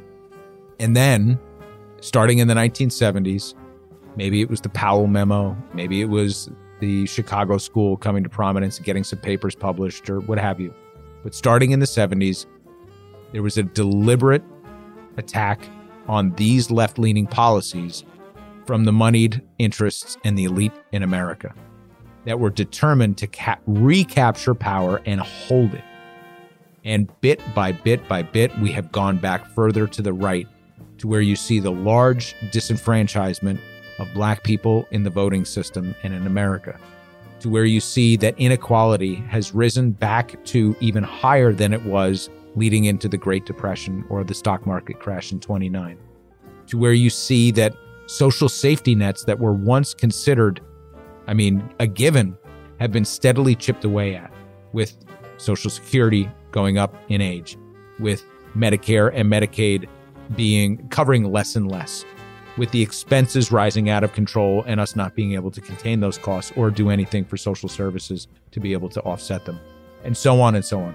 So, again, my answer to this question is the back catalog, and it's all of these different actors. What is new and different to me is how the confluence of actors was maybe more scripted than I had originally thought. I thought a lot of it was happenstance, but I think a lot of it actually turned out to be very deliberate, and there were very few people behind it who were selling this message to the public and winning along the way. So it's obviously not an easy prescription to be like, go listen back to all of our ed- episodes because we have, you know, 70 main ones and then all the offshoots at this point. But Jeremy's been with us for a while too. Yeah, well, so- but you know, to, to refamiliarize, and for anyone else who maybe is uh is questioning. So, what about the libertarian episodes as a good refresher? Because I do recall talking about the Overton window and that, and that to me feels like the actual physical manifestation of this topic. Would you agree? Yeah, absolutely. Yeah. The so that's the part one and the part two. Uh, if you go all the way back, actually, if you pair that up with the corporate irresponsibility episodes, and then I guess the fuck Milton Friedman episode, the Chicago School episode, like those those five, I think give you a, a pretty decent historical primer on the evolution. And we covered Buchanan in the second part of the Libertarian series, right? yes, I believe so. Yeah. So again, looking at all those authors, and I think it would be useful for us. I have a, a running document called "The Worst People in the World," um, It's just a picture of me. but it's. Um, I think that name was actually taken from another publication, so I gotta. I have to make sure that I'm. I'm not stealing that. What do they call that when comedians have the same? Parallel thinking. Yeah, I want to make sure that it's not parallel thinking or just outright theft. But like the worst. Uh, so the running idea is to like the worst men in history, but in chronological order to And talk women. about. Yeah, no, no. that's an, that's the thing about it is like they're men. It's men. it's it's it's white guys. I'm um, just trying to fight for equality in all places. I hear you. Um, so, I, I, I don't know. I had this like running idea that we can do an episode on the contribution of each of these men in chronological order to show how they, they were like building blocks to to fuck us to where we are. How is that going to be an episode? Yeah, That's like, that's a that's a it's showing in of itself. yeah, maybe that could be. Well, maybe that's one of our offshoots, right? Yeah. Anyway, but thank you, Jeremy H, for uh, uh, getting me back on track to actually answer the question that you asked, as opposed to going down the Peterson rabbit hole. Whoever called you long winded. so now we're moving on to social, and I know we're, we're running a little long again, so we apologize. But I think once we get all the the healthcare disinformation, Max's bad ideas out of our system, That's right. uh, we'll, we'll be able to move on succinctly. so, this is on student debt. Eric said, Hi, Max. This Intercept article from 2020 popped up in my Facebook feed a few days ago. It's called Joe Biden's role in creating the student debt crisis stretches back to the 1970s. As a senator, Joe Biden supported several bills that contributed to the rise in borrowing from 1.8 billion in 1977 to 12 billion in 1989. Well, fucking Christ. Yeah, Joe Biden supported mostly bad shit, Uh, What? No. Yep. No, that's not my president. which is so interesting. Who said it before? Uh, It's okay. Ahsoka was yeah. just like, God, I want to hate this guy. But again, I- one one of the not not to keep prolonging this, but if you are conservative, this is the point we made last week. If you're conservative, you hate Joe Biden because he's doing everything that he promised. If you are a moderate establishment Democrat, you love Joe Biden because he's doing everything that he promised. And if you're progressive, you hated the promises. That's sort of the encapsulation of this guy. I, I'm beginning to believe that Joe Biden, fighting for the crime bill as vociferously as he did, really believed that black people in this country were causing more harm and violence than any other group and that they needed to be healed and put in jail with severe sentences. And along came Bill Clinton and made that a reality. I believe that, that, that Joe Biden really thought that. And that's why he was authentically who he was. Right? By the same token, I believe that Joe Biden thought it was pretty fair to give $10,000 in student debt relief because he said so. And he was probably keenly aware that he was responsible, partially responsible for passing legislation that made student borrowing increase as dramatically as it did.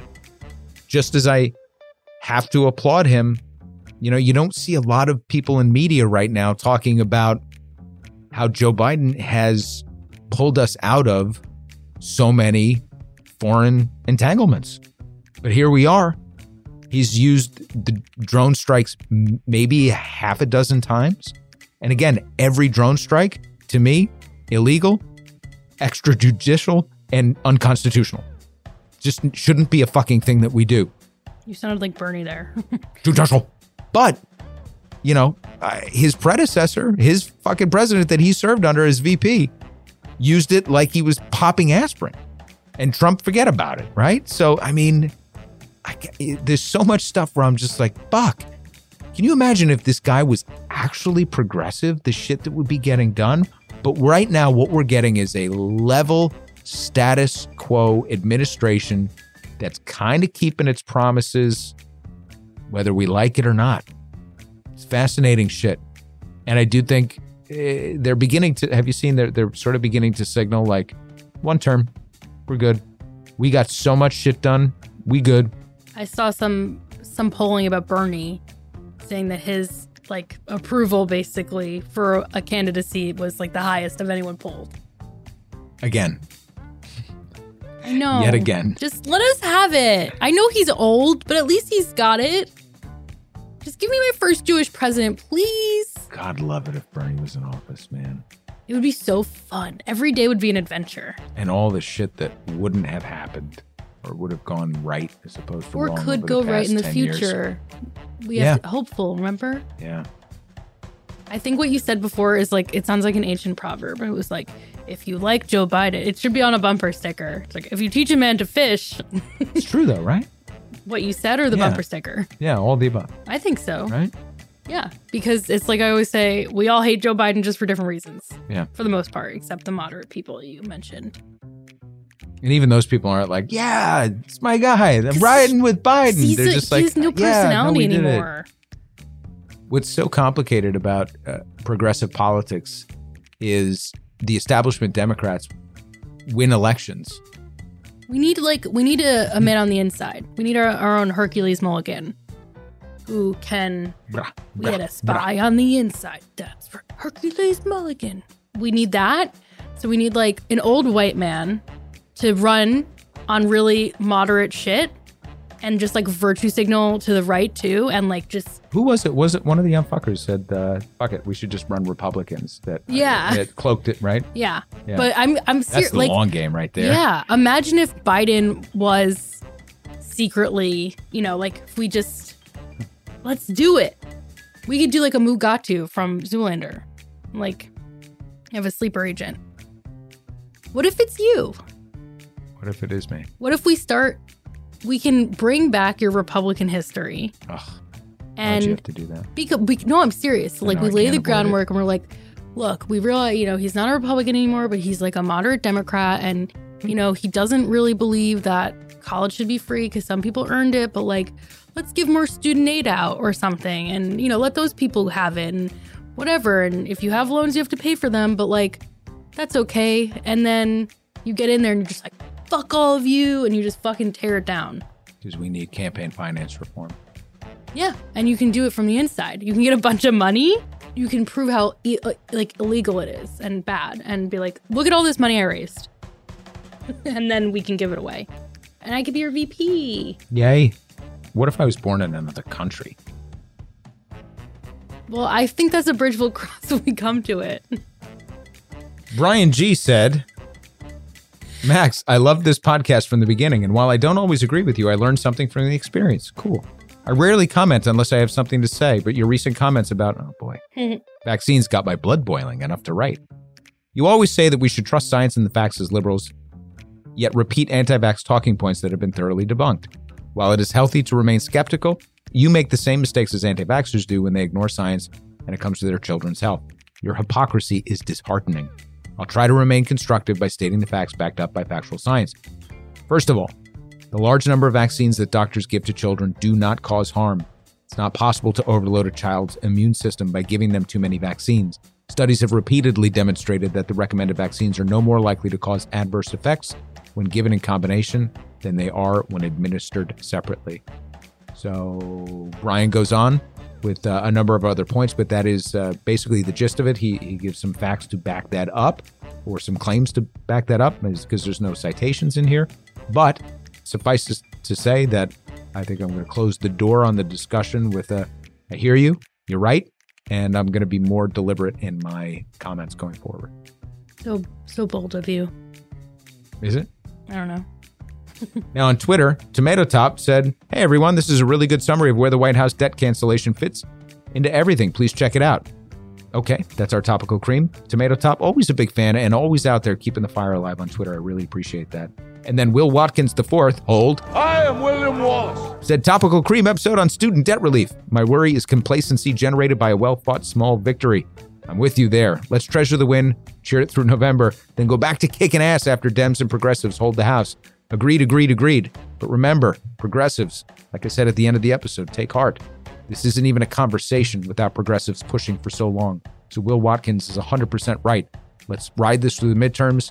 Let's cheer. Let's fight for progressive issues and candidates, and then dig back in. Because before you know it, the big election will be here.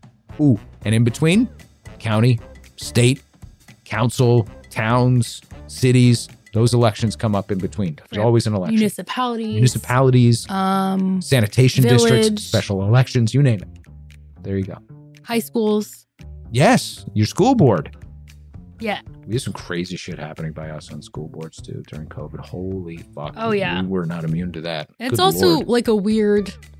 I mean, it- there's just so much weird drama that happens at the school board level. Oh, yeah. That is, I think, should it have surprised me? No. Did it? Yes. Yeah. Because the Anybody picture that, can, anybody can run. yeah, the picture that society paints is like the PTA mom who's making brownies, but it's really like the bitch who hates CRT. That's right. calling your teachers Yeah. racist. Oh yeah. Um, okay, so this is a healthcare tweet from Midwest Monster who said the healthcare episode actually brought up uh, some pretty traumatic memories.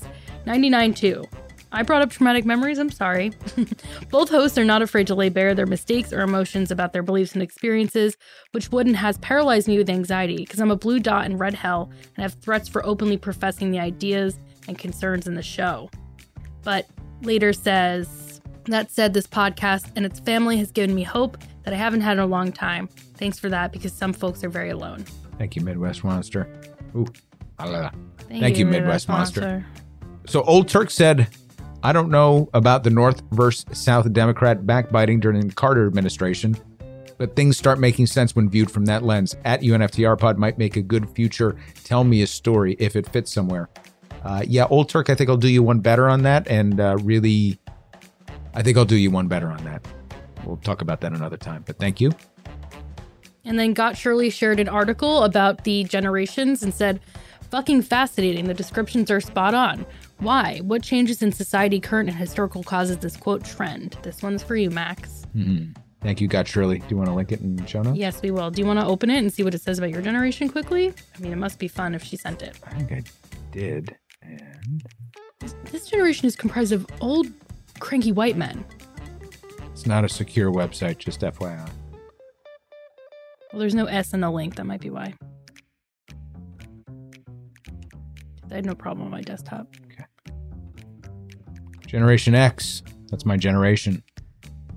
Sometimes referred to as the lost generation. This was the first generation of latchkey kids exposed to daycare and divorce.